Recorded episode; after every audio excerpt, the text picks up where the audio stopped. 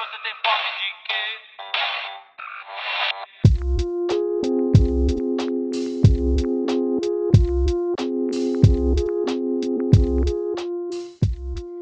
Olá, queridos ouvintes! Estamos de volta com mais umas sementes para serem plantadas nas cabecinhas de vocês. Eu quero agradecer a todos que prestigiaram nossa estreia na semana retrasada, que fizeram seus elogios e deram seus feedbacks cheios de incentivo. Muito, muito obrigada. Todas as sugestões foram anotadas e estão sendo colocadas em prática. Foi bastante interessante perceber como as pessoas estão desejando esse tipo de informação, estão querendo entender melhor sobre alimentação. Muita gente compartilhando experiências pessoais e se identificando com as questões que foram levantadas aqui. A gente fica muito feliz de proporcionar o acesso a essas reflexões tão necessárias. Bora juntos, então, continuar essa caminhada. Bom, hoje a pergunta da vez é: você costuma ler os rótulos dos alimentos que você compra? Procura por selos de qualidade? Conhece algum? Quando você viu esses selos, entendeu do que se tratava ou por que eles estavam ali? Pois é. Dando continuidade e aprofundando um pouco o nosso primeiro episódio, que tratou sobre alternativas para uma alimentação mais sustentável, a gente vai conhecer o trabalho do Bruno Moretti. O importante é a gente procurar saber as informações, a gente procurar se questionar sobre aquilo que a gente está comendo. Não é porque você não consegue achar uns produtos orgânicos que você não merece atenção. Eu acho que é importante a gente dizer isso porque é, a gente acaba incluindo também todo mundo que está nesse desafio e é um desafio global, eu acho, a gente conseguir estabelecer de fato um desenvolvimento sustentável e a gente precisa incluir as pessoas, a gente não pode excluir, né? Então, ah, porque você não gosta de produtos orgânicos ou porque você não gosta da agricultura familiar, você não, não vale. Pelo contrário, o Bruno é cozinheiro, formado em ciências gastronômicas e atualmente realiza um mestrado em sistemas alimentares sustentáveis lá na Europa. Porém, pesquisando o consumo de alimentos com selos de rótulos ecológicos aqui no Brasil. É uma parceria entre universidades da Romênia, França e a Federal do Rio de Janeiro. Ele é também um dos autores do livro Arca do Gosto no Brasil, um projeto lindo que cataloga mais de 200 alimentos e modos de preparo da biodiversidade brasileira, que estão em risco de extinção ou biológica e ou cultural. O Bruno nos procurou depois da divulgação que eu fiz do nosso podcast no grupo do Slow Food, do qual nós dois fazemos parte, é, a fim de divulgar sua pesquisa e coletar respostas do maior número possível de pessoas em um questionário online, que vai gerar dados necessários para as conclusões do seu trabalho. Conta mais pra gente, Bruno. Quem é você no mundo da alimentação? O que você come e como você vive? Olá, Camila. Olá a todo mundo que ouve o podcast Fome de Quê. Primeiramente, obrigado por ter, por ter me dado essa abertura de participar aqui com vocês e compartilhar um pouco do trabalho que eu estou fazendo. É, também gostaria de parabenizar vocês pela ideia do podcast, pelo primeiro episódio que eu ouvi, está maravilhoso. São discussões muito importantes e essenciais nos dia, no dia de hoje, né? Sobretudo com a pandemia. E, enfim, contando um pouco sobre mim, é, obrigado pela introdução. É justamente isso que você estava dizendo. Eu estou fazendo essa pesquisa, e tive interesse muito grande em compartilhar essa pesquisa que eu estou fazendo com vocês, justamente para poder, em primeiro lugar, tentar trazer essa reflexão para a população, para o público que ouve vocês e para a população do Brasil de uma maneira geral. É claro que é uma ambição muito grande, mas, enfim. Eu queria saber a respeito do seu trabalho atual, o que exatamente você está pesquisando? E quais são os objetivos com esses resultados? Digamos que a minha trajetória, a minha carreira dentro da área começou já há alguns anos com muito interesse em pesquisa, em investigar como é que funciona não só a questão política relacionada à alimentação, que é muito forte, mas também descobrir outras, outras coisas mais sobre o Brasil, sobre a cultura alimentar brasileira e etc. Em primeiro lugar, esse conceito de sistemas alimentares é um conceito muito moderno, muito novo, muito recente, e busca é, observar o campo da alimentação de uma forma sistêmica. Por forma sistêmica, a gente entende um ciclo, ou seja, tudo está interligado, as atividades no começo da, da cadeia de produção de alimentos estão diretamente interligadas às atividades ao final dessa cadeia de produção. O projeto de pesquisa nasceu justamente de interesse meu com uma das professoras que eu tive durante esse período de especialização, ao mesmo tempo contando com a parceria de um professor é, meu da UFRJ, que eu tive há alguns anos atrás, com um interesse em comum, que seria justamente investigar e entender como acontece a, o sistema de rotulagem de produtos no Brasil. Bom, é, por que, que é importante a gente falar sobre a rotulagem de alimentos, né? Onde, onde isso nasce, de onde isso vem? As pessoas que já têm, digamos, que são relativamente iniciadas no mundo da alimentação e, e têm uma atenção especial sobre aquilo que come ou como, de onde vem, talvez já tenham uma percepção de quanto isso seja importante. Mas, falando aqui para um público geral, é, a rotulagem de alimentos ela é extremamente importante não só para a defesa do consumidor, ou seja, uh, para que se garanta que os produtos estejam um, rotulados ou que esteja mostrando os ingredientes da, dentro daquela embalagem, né? Qual é o conteúdo, quais são as informações nutricionais. E no nosso caso, a gente está tratando de uma rotulagem sustentável, de uma rotulagem ecológica. É, e essa rotulagem está justamente dedicada a avaliar não os, os aspectos diretos a respeito daquele produto. Então, se a gente pensa uma embalagem de é, molho de tomate. A gente pensar sobre molho de tomate, a gente pensa que tem um tomate que foi colhido, que foi processado, foram utilizados tais ingredientes, tais conservantes eventualmente, foi processado de uma certa forma e tem ali. Você vê uma latinha ou uma caixinha escrito molho de tomate, com data de validade, etc. Mas o que a gente vai analisar com a rotulagem ecológica vai um pouco além dessas informações que são uh, tangenciáveis que são táteis para a gente, para o consumidor. São informações que cobrem é, o, os processos que, que acontecem para que esse molho de tomate seja produzido. E a gente vai observar isso dentro do esquema de sustentabilidade da cadeia de produção desse molho de tomate. Ou seja, a, a sustentabilidade ela tenta observar é, três fatores principais: a sustentabilidade ambiental, que é, digamos, a, a, mais conhecida, a mais famosa das pessoas, ou seja, a preservação do meio ambiente, se é, foram utilizados agrotóxicos e por aí vai. A sustentabilidade tem também um braço que é cultural, se, se ele tem uma responsabilidade de colaborar, de preservar e de uh, fomentar a cultura local, e também um terceiro braço desse, desse conceito, desse guarda-chuva, a gente chama sustentabilidade, é a questão social. Se ao mesmo tempo também esse produto ele, ele, ele busca promover a, a responsabilidade social, se ele busca promover a justiça social entre as pessoas que estão envolvidas é, trabalhando nesse processo. Então, no fim das contas, a rotulagem sustentável ela busca é, fazer com que o consumidor reconheça, ou em primeiro lugar observe e depois reconheça uh, todos esses elementos através de um selo, de uma identificação é, visual, em primeiro lugar, que buscam comunicar ao consumidor que não pode estar na fazenda, no caso de tomate, para ver tudo isso que está acontecendo.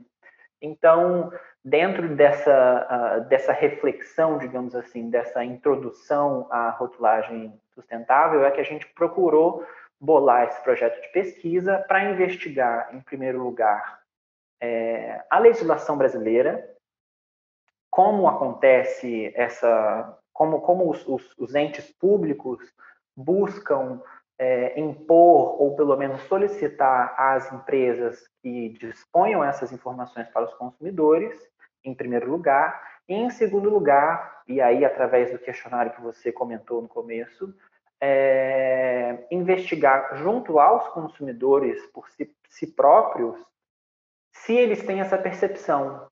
A, a pesquisa foi justamente desenhada para a gente conseguir é, trazer à luz essas questões e oferecer, obviamente, para a população uma resposta ou pelo menos uma reflexão a respeito de, de tudo isso que a gente está analisando.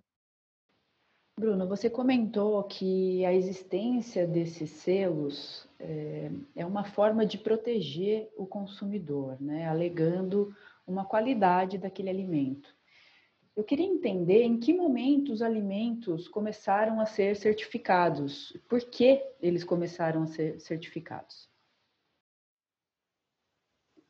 Olha, essa é uma pergunta muito interessante e a gente fez umas descobertas bastante uh, intrigantes, digamos assim, uh, sobre esse ponto de vista. Como eu estava dizendo antes, nem todas as pessoas percebem, ou pelo menos se questionam, por que, que as embalagens dos produtos cada vez mais têm mais informações e por que cada vez mais essas informações são não necessariamente fáceis de se entender ou fáceis de se absorver.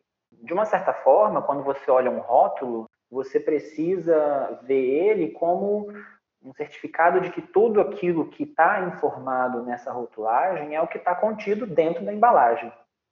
Então, voltando para a sua pergunta, o, o, paradigma, digamos assim, da rotulagem de alimentos começa um pouco depois da Segunda Guerra Mundial, por conta de uma série de questões uh, mercadológicas, na verdade, e exportação e importação de bens de outros lugares. Ou seja, se você pensar no passado com o comércio internacional sendo aflorado, a gente precisava entender o que, que tinha dentro de embalagens de produtos que vinham de outros lugares. Os, os, produtores desses produtos, eles precisavam se comunicar com os consumidores, eles precisavam dizer o que estava contido ali dentro para poder atrair a atenção daqueles consumidores e também para poder, enfim, vender, já que é, eles não estavam ali na hora da venda. Se a gente for fazer uma comparação bem simples, no passado, a gente coloca assim no passado de uma forma até relativamente romântica, as pessoas iam até os mercados e conversavam diretamente com os produtores. E se, se, existia alguma pergunta, enfim, é, se existia alguma informação necessária a respeito de uma banana, de um tomate, de um pimentão ou de qualquer coisa que fosse ser comprada, você tinha essa oportunidade de conversar com o produtor ali na hora, ou então numa loja, numa venda, numa bodega, algo do tipo. Com o tempo isso foi mudando. A urbanização das cidades se transformou, bom, se tornou mais intensa, as pessoas cada vez mais se destacaram, se distanciaram justamente da, das pessoas que produziam esses alimentos e e todas essas esses ingredientes e não só alimentos na verdade, mas também produtos de limpeza, por exemplo. A rotulagem sustentável especificamente, a rotulagem ecológica, começou de diversos esforços internacionais, inclusive intensificados pela Conferência do Clima, é, diversas conferências do clima que aconteceram nesses últimos 20, 30 anos. A partir de todo esse esforço inicial, lá na década de 80, 90, foram se criando sistemas e regulações nacionais e internacionais para que as pessoas cada vez mais possam reconhecer, conhecer e reconhecer nos produtos rotulados dessa forma é, uma qualidade. É, uma, uma coisa que é verdade, que a gente acabou descobrindo, é que as pessoas se importam de fato com o que aquele produto representa para o mundo em que ela está vivendo. Uma problemática, para completar a resposta que se adicionou a essas questões é justamente o caráter de marketing que essa rotulagem foi criando com o tempo, foi ganhando, na verdade. As empresas, obviamente, percebendo a, a tendência dos consumidores de comprarem produtos que sejam orgânicos, produtos que estejam livres de transgênicos, por exemplo, mais recentemente, que sejam livres de agrotóxicos, enfim, que sejam é, mais vendáveis, né, mais atrativos para os consumidores, as empresas perceberam essa tendência e, dependendo do nicho de mercado em que essas empresas atuavam, passaram a querer rotular os seus próprios produtos dessa maneira, porque assim conseguiam de novo conversar com os seus consumidores e com seus clientes. E aí eu deixo até uma pulga para nossa discussão. Não necessariamente os produtos rotulados como orgânicos são sustentáveis, porque a produção orgânica é uma produção, assim, em, em, termos muito simples, obviamente, é uma produção que não usa agrotóxico. Mas não necessariamente, se a gente lembrar daqueles três pilares da sustentabilidade, não necessariamente esse produto orgânico vai ser sustentável. É, Bruno, você tocou em alguns pontos que eu estava para considerar, né? Primeiramente que assim, é, me parece um pouco injusto, não sei se seria essa palavra, ou errôneo, que você falou do marketing, né?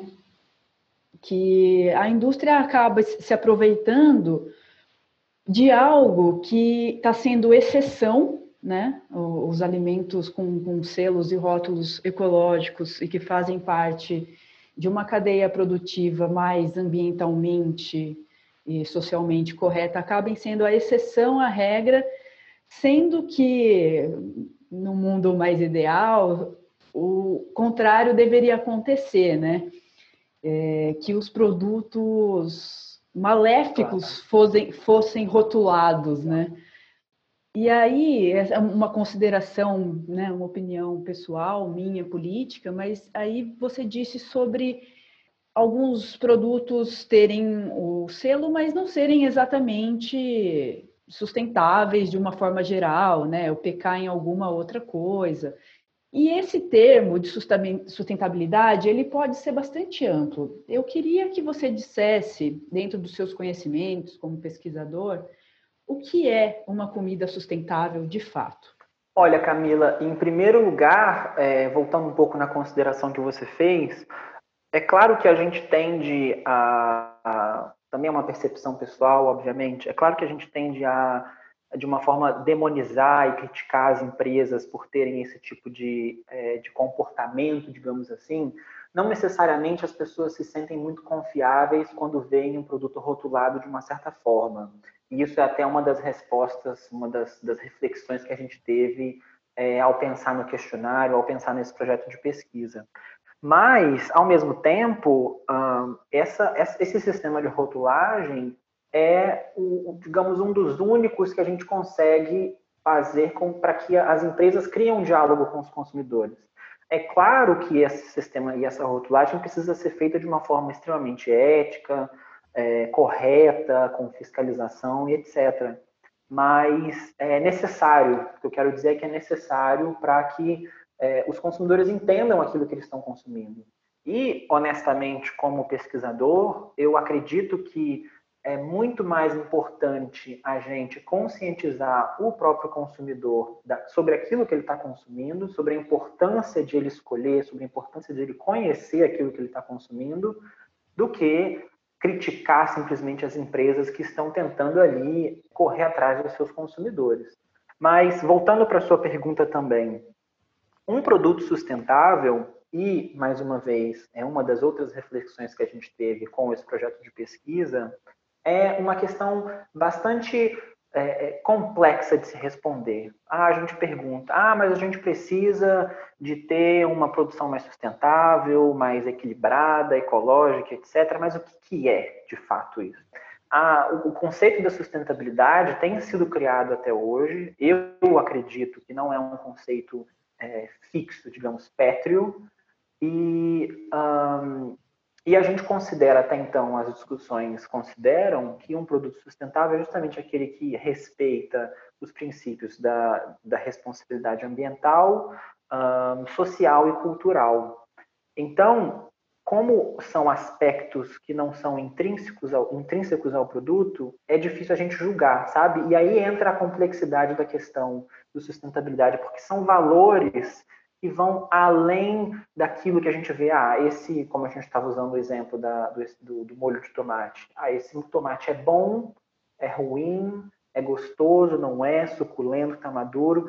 Isso são é, elementos que, com o produto em mãos, você consegue julgar. Agora, se eu te pergunto, esse tomate é sustentável?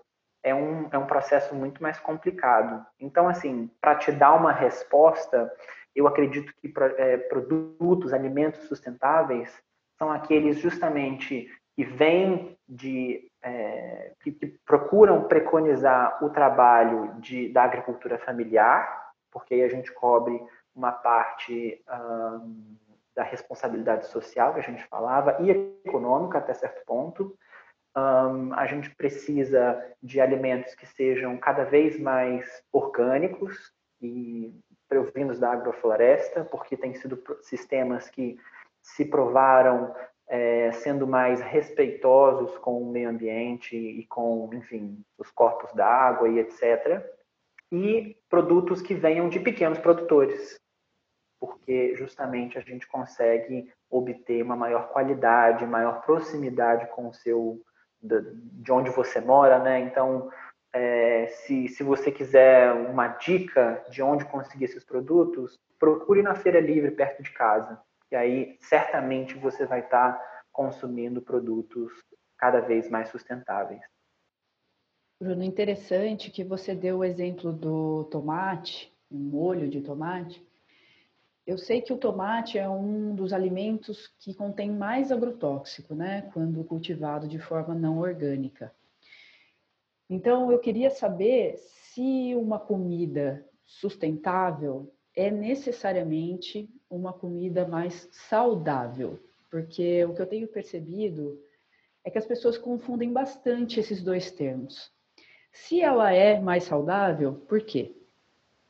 Olha, eu acho que nesse sentido você precisa também pensar o que, o que é saudável, né? É, se a gente for pensar para um lado da nutrição, saudável seria aquilo que é, te oferece a quantidade de nutrientes necessária, a quantidade de energia necessária, que não te traga prejuízos, digamos assim, à, saúde.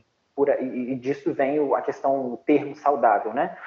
É, eu acredito que sim, porque os, os, alimentos sustentáveis são sim mais saudáveis, justamente porque não utilizam de agrotóxicos, para a gente ficar até numa, numa questão superficial, mas também são saudáveis não só à saúde do indivíduo, são saudáveis para a saúde da sociedade, para a saúde de um país, eu considero, né? E aí até uma, vez, uma, uma visão um pouco mais politizada sobre o assunto, porque se a gente for procurar é, naquela é, definição, naquela tentativa de definição de alimentos mais saudáveis, se a gente conseguir mudar o paradigma do nosso consumo para um consumo de menor escala e é, procura priorizar os pequenos produtores e procure consumir produtos sazonais, certamente o meio ambiente vai ficar mais saudável, certamente as pessoas, os indivíduos serão saudáveis também, porque não vai existir nenhum ingrediente, nenhum elemento que seja nocivo à saúde, por consequência, a economia também será mais saudável e por aí vai. Então, existe toda uma cadeia que vai se beneficiar disso. Perfeito, Bruno. É, eu que já respondi o questionário, é, me chamou bastante atenção uma pergunta que vocês comentam sobre o arroz e o feijão, né? Um alimento aí diário da maioria dos brasileiros.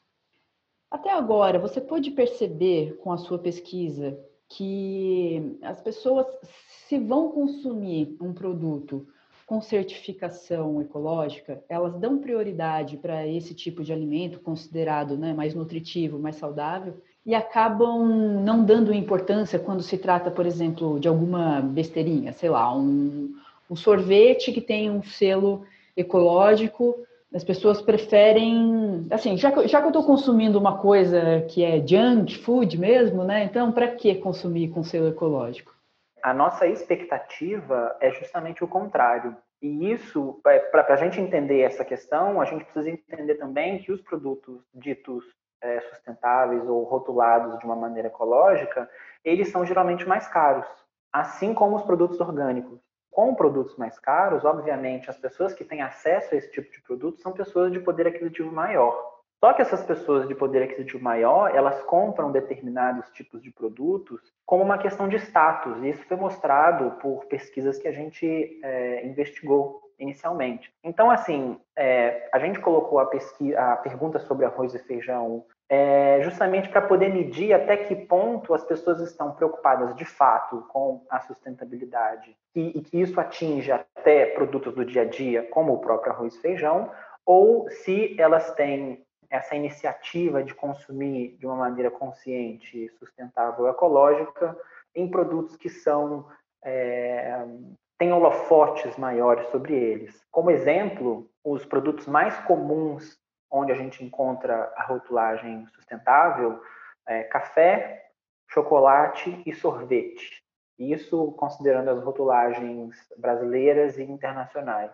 É, são produtos, digamos assim, não essenciais, não é, extremamente necessários na, na dieta um, do dia a dia. Então, a, a nossa expectativa é justamente o contrário daquilo que você falou. A gente espera que as pessoas respondam, enfim, e, e considerem mais uh, o consumo esporádico de produtos sustentáveis devido ao fato de custarem mais caro, ou seja, ah, é, já que eu vou consumir um sorvete X, já que eu vou consumir tal produto, eu posso pagar um pouquinho mais caro, porque vai ser só essa vez, e fazer a minha parte, digamos assim. Quando também com esse questionário a gente pretende trazer essa perspectiva, e a gente tem tido comentários positivos nesse sentido, fazer o consumidor refletir que, na verdade, é, a questão muito mais profunda, né? Não adianta a gente consumir um produto específico que é esporádico, sendo que o resto dos produtos que a gente consome normalmente são degradantes, enfim, e não, não estão respeitando esses preceitos que a gente acha importante. Você comentou primeiramente, né, que esses produtos são mais caros. Eu queria saber o porquê. Eu entendo, né, tenho a informação que o investimento para conseguir um selo pode ser bem alto, né? É, esses selos, então, eles são todos pagos pelos produtores, eles não são distribuídos gratuitamente, correto? É, em relação ao selo, um, como você, o que você falou está certíssimo. O sistema de rotulagens, e aí eu falo mais sobre o Brasil, que é onde a gente tem mais informações, é, existem, existem algumas formas, digamos assim, de se conseguir um selo. Geralmente, os pequenos produtores não têm acesso a esses selos, porque, como você disse, eles custam muito, são feitos por agências certificadoras. O, o, o, selo Brasil Orgânico tem até uma iniciativa muito interessante. Ele começou com três possibilidades, digamos, de, de, se conseguir esse selo, de se adquirir esse selo.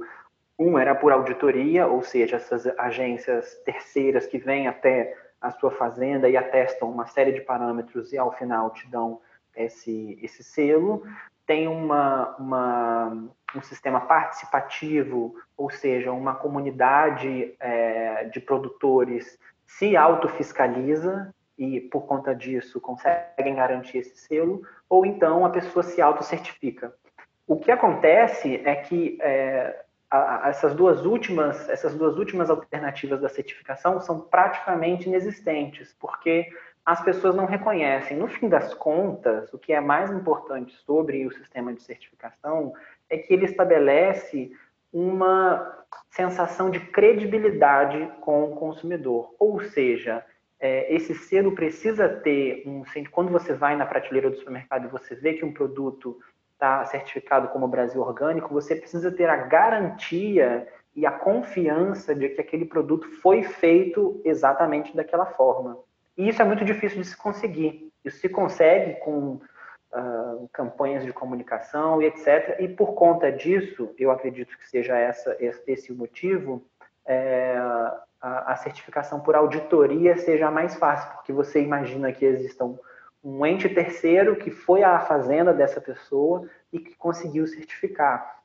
Mas sim, é, essa, esses custos intrínsecos à certificação fazem faz com que os produtos se tornem muito mais caros. E também tem a questão mercadológica, obviamente.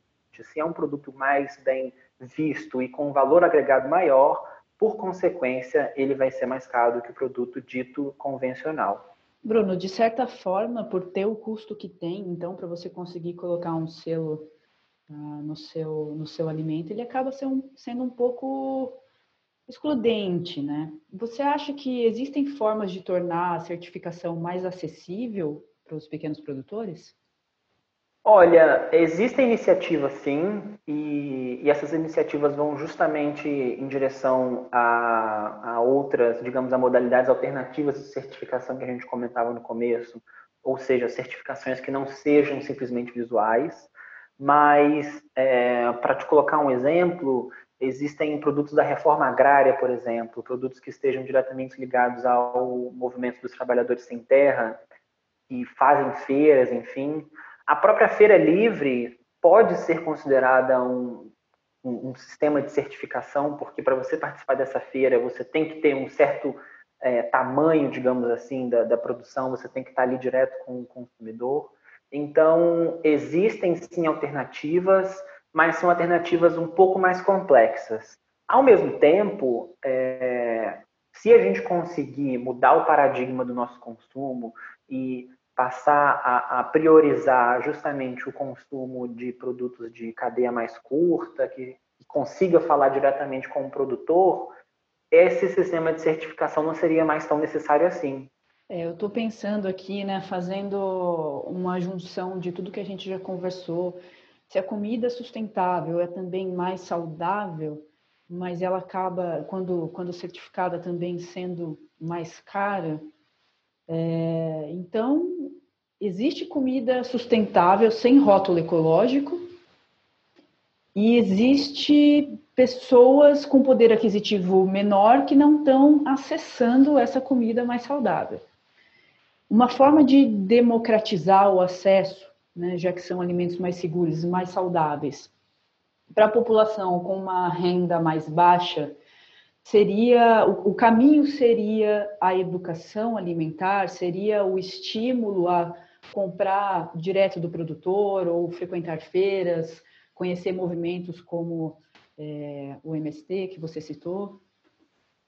Olha, certamente eu acho que a sua análise está muito correta é, em relacionar o consumo de camadas mais é, menos favorecidas uh, a, a, produtos que sejam menos sustentáveis. Inclusive a gente vê diversos exemplos uh, em, em, muitos lugares a respeito disso. Só para colocar um muito é, que ficou muito conhecido, um, não sei se você conhece, mas na, nas, nas regiões ribeirinhas da Amazônia existe uma balsa de uma grande empresa é, que produz, enfim, ultraprocessados, leite em pó e etc., biscoito, enfim, biscoito recheado, e vai na casa dessas populações ribeirinhas, enquanto que a roça de mandioca e, enfim, de outros produtos ficam prejudicadas porque essas pessoas não têm a capacidade, não têm a, a possibilidade é, financeira, econômica ou até mesmo de terra de produzir é um dos paradoxos que o nosso país conseguiu, é, conseguiu construir ao longo do tempo. E, e, a situação é de fato complexa. Existem estudos, inclusive, que é, relacionam diretamente o consumo de produtos ultraprocessados a camadas menos favorecidas da população, camadas, é, enfim, C e D e, e por aí em diante, pessoas que estejam diretamente associadas à miséria. Se a gente coloca também o exemplo do governador de São Paulo, João Dória, que tentou, há alguns anos atrás, colocar a, a ração humana, a farinata, também um ultraprocessado, enfim, que era dedicado a populações menos favorecidas. Então, é, de fato, é uma questão política, no fim das contas. Eu acho que é nesse ponto que a gente precisa é, reclamar com os nossos, enfim, representantes, os nossos governantes, a respeito de políticas públicas nesse sentido. Bruno, você comentou que os alimentos mais rotulados com, com selos ecológicos são chocolates, café, sorvetes. Existe um motivo para isso? Existe. É, a rotulagem, eu até acabei deixando isso passar, a, a, rotulagem ecológica e sustentável, ela ganhou com, a partir dos anos 90, anos 2000, é, acabou ganhando um cunho também de humanitário, digamos assim, né? É, o chocolate, o sorvete, sobretudo, e o café também, de uma certa forma, um, são esses produtos mais rotulados porque eles estão diretamente relacionados a escândalos humanitários. São grandes commodities que, com o tempo, passaram a ser exploradas de uma maneira muito negativa e que ganharam essa imagem muito negativa. E aí a resposta do, do mercado, digamos assim, foi justamente tentar proteger o máximo possível, ou ao menos diferenciar aqueles produtos que têm uma preocupação maior a respeito dessas problemáticas dentro desse mercado específico. E Bruno, com o resultado da pesquisa, vocês têm como objetivo apresentar uma proposta de melhora para o nosso país? É, olha, como pesquisador, sim, como brasileiro também, mas a gente entende que é uma, é uma proposta muito ambiciosa nesse sentido, a gente conseguir, é como se a gente fosse querer se resolver todos os problemas de uma vez só. É, a pesquisa, é, ela tenta cobrir de alguma forma essas questões, pelo menos trazer algumas reflexões, jogar luz sobre os problemas, a gente não tem um cunho necessariamente voltado para a formação de políticas públicas, mas a gente procura amadurecer o pensamento sobre isso. mas quem sabe isso vire uma proposta para o futuro, um, talvez um doutorado mais à frente, é, porque justamente é a intenção de, de se desenvolver todo esse pensamento. Falando ainda sobre o questionário, qual que é a sua percepção geral até o momento, já que ele ainda está aberto para respostas? As respostas que a gente teve até agora, a gente teve um, um número um, razoável, mas ainda aquém daquilo que a gente esperava. Um, inclusive, reforço mais uma vez o convite às pessoas que estão nos ouvindo para responderem um questionário.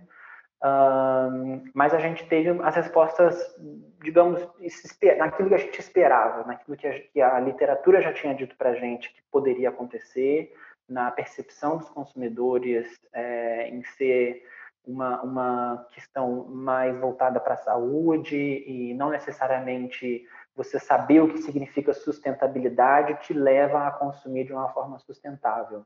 É, a gente tem uma, uma, uma, caixa de comentários ao final do nosso questionário que pergunta justamente é, o que a pessoa achou, enfim, se ela quiser deixar alguma opinião. E muitas vezes a gente viu comentários do tipo: ah, a gente, eu não esperava isso, eu não sabia que era uma questão tão importante, apesar de conhecer a sustentabilidade, apesar de ser iniciado, digamos assim, no, no mundo da alimentação. Então, é, de alguma forma, a gente cumpre um dos nossos objetivos, que era justamente trazer essa percepção e essa reflexão para as pessoas que estão respondendo. É, Bruna, levantei a questão no, no, início do episódio falando sobre, perguntando né, se as pessoas costumam ler os rótulos, procurar por selos de qualidade, porque não é do costume de muita gente ler o rótulo dos alimentos, né? Até porque a maioria das informações contidas ali é idioma desconhecido, se você não é da área da alimentação ou não teve acesso a uma instrução anterior tenha te informado a respeito dos termos técnicos que, que ali existem. É, e você também comentou que há um desencontro entre o, a existência do, do selo e o entendimento dele. Qual seria a melhor forma de comunicar a sustentabilidade de um alimento para todos, sem exclusão social? Olha, eu te diria que essa é a pergunta de 100 bilhões de dólares, para ser sincero, porque é, é uma pergunta que não só eu, mas acredito que grande parte da comunidade acadêmica está tentando se debruçar, mas eu acredito que, da mesma forma que uh, a gente está procurando ter uma perspectiva sistêmica a respeito do sistema alimentar, é, ou seja, uma, uma análise um pouco mais minuciosa, mais calma, olhando pontos a pontos e áreas específicas, eu acho que a solução também vai nesse sentido. A gente não pode esperar que exista uma solução, a gente não pode esperar que exista uma pessoa que vai resolver tudo. E a gente não pode esperar que exista uma lei que vai, enfim, que a gente vai aprovar e que vai conseguir resolver todas essas questões. É um esforço muito grande, é, eu vejo o, o, mundo de uma maneira geral é, se colocando esse desafio de conseguir se desenvolver é, e não perder. Uh, digamos, não perder a mão da, da proteção do meio ambiente, enfim, não perder a mão da sustentabilidade. E é algo que vai ser construído com o tempo. A gente espera que justamente a pesquisa possa contribuir com uma parte muito pequena dessa reflexão, porque a gente sabe que o problema é muito mais complexo. É, então, acredito que não exista essa solução assim perfeita, esse, esse bilhete dourado, digamos assim, rumo à sustentabilidade. Mas existe um trabalho de formiguinha que muitas pessoas no passado começaram a fazer e que a gente precisa, a gente necessita é, levar para frente. Bruno, trazendo a nossa conversa um pouco mais para o lado da gastronomia agora, aproveitando a sua formação aí, sua atividade como cozinheiro, você costuma priorizar o uso desses alimentos sustentáveis na cozinha? Existe uma diferença de qualidade entre uma comida sustentável e uma não? Digo, no preparo, no paladar mesmo. É, sim, eu procuro ter essa preocupação até naquilo que eu como, enfim, na, na minha dieta do dia a dia. É um desafio, de fato, se eu se, digamos, se eu que tenho uma percepção um pouco diferente sobre a rotulagem de alimentos e os alimentos por si só tenho dificuldade em achar ou, enfim, encontrar a melhor solução, eu imagino a, a, pessoa que, que não tenha tido essa oportunidade, né? Se torna algo realmente muito difícil ou que ainda não tem essa preocupação. É, mas, como a gente estava falando antes, se a gente considerar os produtos sustentáveis, aqueles produtos que vêm de, de, de, pequenos produtores, etc., eu justamente procuro fazer essas escolhas. Para te colocar um exemplo, atualmente eu estou na Itália, estou é, em uma cidadezinha no norte da Itália, e onde eu, onde eu fiz a minha graduação, no caso, né? Então, eu tenho algumas pessoas que eu conheço aqui. Então, em todos os lugares que eu vou, eu procuro alguém que tem uma horta. E aqui eu encontrei isso e foi muito legal porque na semana passada eu consegui visitar a horta de um desse amigo meu e de lá trouxe diversas coisas, diversos vegetais, né? E com isso eu consegui fazer muitas outras coisas. Até postei na, nas minhas redes sociais e foi bastante legal, não só no sentido de é, conseguir um, conjugar a minha preocupação com a sustentabilidade e aquilo que eu como, mas se torna, acho, acho que a, pessoa, a gente fica mais feliz de conseguir é, alcançar esse objetivo, né? E, de novo, acho que o sabor, a percepção que você tem de sabor, ela é muito relativa, ela está relacionada a cada pessoa, né? Então, acho difícil a gente dizer que os produtos sustentáveis têm um sabor melhor, se a gente for olhar de uma forma analítica, mas certamente eu acho mais gostoso. Eu, Bruno, acho mais gostoso consumir um, um tomate que seja recém-colhido, que seja de alguém que eu conheça e por aí vai. Então, é, é, até um desafio que eu coloco às pessoas que estão nos ouvindo de tentar fazer isso, de tentar. Você conhece, você sabe como é que funciona uma, um tomateiro? Você sabe de onde vem o chocolate? Você sabe como é que funciona é, a criação de gado, se você come carne, enfim. Eu acho que a gente precisa, como consumidores, cada vez mais nos fazer essas perguntas. A gente, como a gente falou anteriormente, a gente tem uma ruptura é, a partir do, da urbanização, enfim, da, da, do crescimento da sociedade e da indústria, a gente criou essa ruptura entre aquilo que a gente come e quem são as pessoas que estão por trás disso. Então, eu até coloco esse desafio aqui para as pessoas. Procure saber. Você sabe como é que funciona um pé de alface? Você sabe quanto tempo demora? Você sabe quanto tempo é, demora para, enfim, uma, uma planta de cacau crescer e dar frutos? E, e aí, a partir daí, a gente começa a olhar a, aquilo que a gente come com um sistema de valores muito mais rico e muito diferente acaba que o paladar, né, a, aquela percepção sensorial final, quando o prato está pronto, é influenciado por toda a história que aquele alimento carrega, né? Certamente, certamente. É, como eu dei esse exemplo agora, todos esses, todas essas preparações que eu fiz a partir desses ingredientes que eu recebi de presente na semana passada ganharam um status muito maior. É, eu me senti muito mais feliz comendo em casa do que indo ao restaurante, por exemplo porque eu estava comendo a berinjela e alguém, o meu amigo, tinha feito, enfim, é, tinha plantado, enfim, tinha regado. Então, existe um valor até afetivo muito maior em relação ao que poderia ter sido comprado. É, Bruno, que dica prática você daria a quem está querendo se alimentar de forma mais sustentável? É, acho que as pessoas que estão, sobretudo nas cidades, que têm um acesso muito difícil a, a ingredientes que a gente está colocando como sustentáveis, né? Existe até um sistema de culpa, de culpa, culpa é, as pessoas se sentem culpadas por não, não conseguirem ou por não terem acesso ou por não saberem por onde começar. Então, em primeiro lugar, eu falo para as pessoas: calma, tá tudo bem. O importante é a gente procurar saber as informações, a gente procurar se questionar sobre aquilo que a gente está comendo.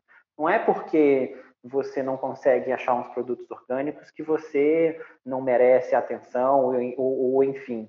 É, eu acho que é importante a gente dizer isso porque é, a gente acaba incluindo também todo mundo que está nesse desafio e é um desafio global, eu acho, a gente conseguir é, estabelecer de fato um desenvolvimento sustentável, é, e a gente precisa incluir as pessoas, a gente não pode excluir, né? Então, ah, porque você não gosta de produtos orgânicos ou porque você não gosta da agricultura familiar, você não, não vale. Pelo contrário, Eu acho que as dicas, as principais dicas é, para as pessoas que estão procurando é, consumir alimentos mais sustentáveis, ou enfim, levar um estilo de vida mais sustentável, é inicialmente se questionar, perguntar de onde veio isso? Como que isso, como que isso chegou até na minha casa?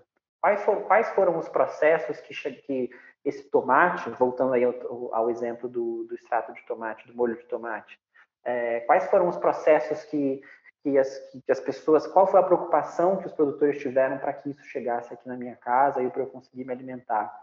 E aí, de uma certa forma, a gente passa a e estender essas perguntas, obviamente, a, a, a, todas as outras, todos os outros ingredientes que a gente tem, todas as outras coisas que a gente vê na nossa casa.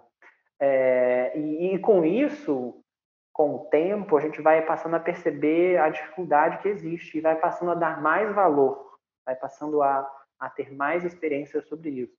É, é, é aquele famoso teste do pé de feijão se você já, já plantou um pezinho de feijão em casa, se você já plantou, você vai, vai saber do que eu estou falando. Se você não plantou, faz esse desafio, faz essa, essa, essa experiência e vê o quanto tempo você demora para ter um feijãozinho que, que seja desse pé de feijão. E a partir daí você vai entender como que alimentar é, uma população crescente mundial é, cada vez mais complexa, cada vez com mais exigências, é um desafio justamente enorme e para todo mundo. E se a gente for trazer também para a questão da rotulagem sustentável, é, é claro que a gente não espera que as pessoas fiquem loucas dentro do supermercado procurando todos os produtos que tenham rótulos, mas na próxima vez que você for fazer compra, não, não precisa olhar todos os produtos que você for consumir. Escolha um Escolha um produto que você queira e veja o que está escrito naquela embalagem, o que, que esse produto está me dizendo. Se ele está me dizendo de onde ele veio, ou da forma como ele é produzido. E está tudo certo? Você acha que está ok? Eu espero que a gente tenha conseguido, pelo menos, trazer essa pequena, esse pequeno começo, essa pequena fagulha de reflexão aos ouvintes desse podcast. E é justamente a intenção. A gente está buscando informações, e a gente está buscando informações justamente através de pesquisa, e esperamos que a gente consiga devolver para a sociedade é, informações valiosas e que auxiliem a gente a perceber uh, o mundo que a gente vive enfim, as nossas formas de vida. Bruno, então eu te faço a pergunta final dessa entrevista. Você tem fome de quê? Olha, é uma pergunta bastante interessante. Eu tenho eu tenho fome de vida, para ser sincero eu tenho fome de, enfim, comer alimentos que me alimentem, alimentem não só ao meu corpo, mas também alimentem a minha alma, ao meu sentimento, ao meu cérebro, e me alimente de pensamentos, de reflexões. Enfim, é um alimento realmente completo nesse sentido, não só nutricionalmente, mas um alimento completo. Bruno, foi um prazer conversar com você. Muito obrigada por ter é, demonstrado interesse no nosso podcast, de ter escolhido a gente como uma forma de divulgação do seu trabalho, que é muito importante. Eu também, como cientista, adoro né, os métodos de pesquisa, ainda mais assim envolvendo pessoas. É, acho muito gratificante e acho que a população brasileira está precisando muito desse tipo de iniciativa. Bom, Camila, eu é que agradeço, agradeço a abertura de vocês, do, do podcast, agradeço também a abertura dos seus ouvintes, de estarem aqui dedicando um pouco de tempo para participar dessa discussão. É, mais uma vez, parabenizo a vocês pela iniciativa do podcast, que eu achei bastante interessante e importante, como você disse, no período que a gente está passando agora. Acho que a solução de, de muitos dos nossos problemas hoje em dia é justamente passa pela alimentação. Então, é algo que está além de ser banal. Então, agradeço mais uma vez a atenção. Peço a todos os ouvintes que respondam ao questionário se sentirem é, que, é, que podem contribuir, que podem colaborar, que compartilhem também com a família, com os amigos. A gente está procurando aceitar a resposta de todas as pessoas a gente precisa ainda bater um número de respostas bastante interessante, então peço é, esse favor, enfim, essa colaboração com a nossa pesquisa E, enfim, me coloco à disposição de vocês para qualquer outra coisa, para qualquer outro esclarecimento, agradecendo mais uma vez a participação aqui.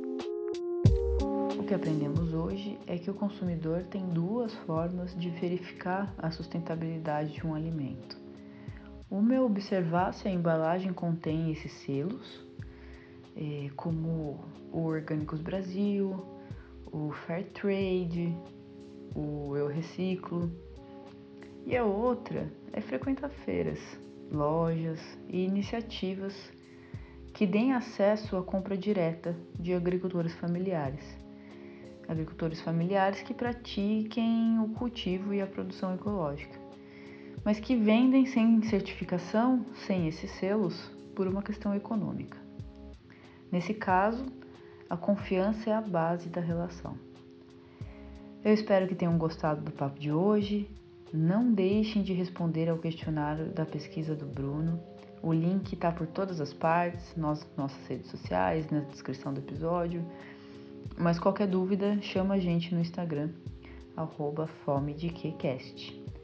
A edição de áudio e trilha sonora do Fome de Que são um trabalho da Lica Santoli e a nossa arte de capa da Pamela Machado. Sigam, curtam, compartilhem Ótima semana a todos e até o próximo episódio. E você, tem fome de quê?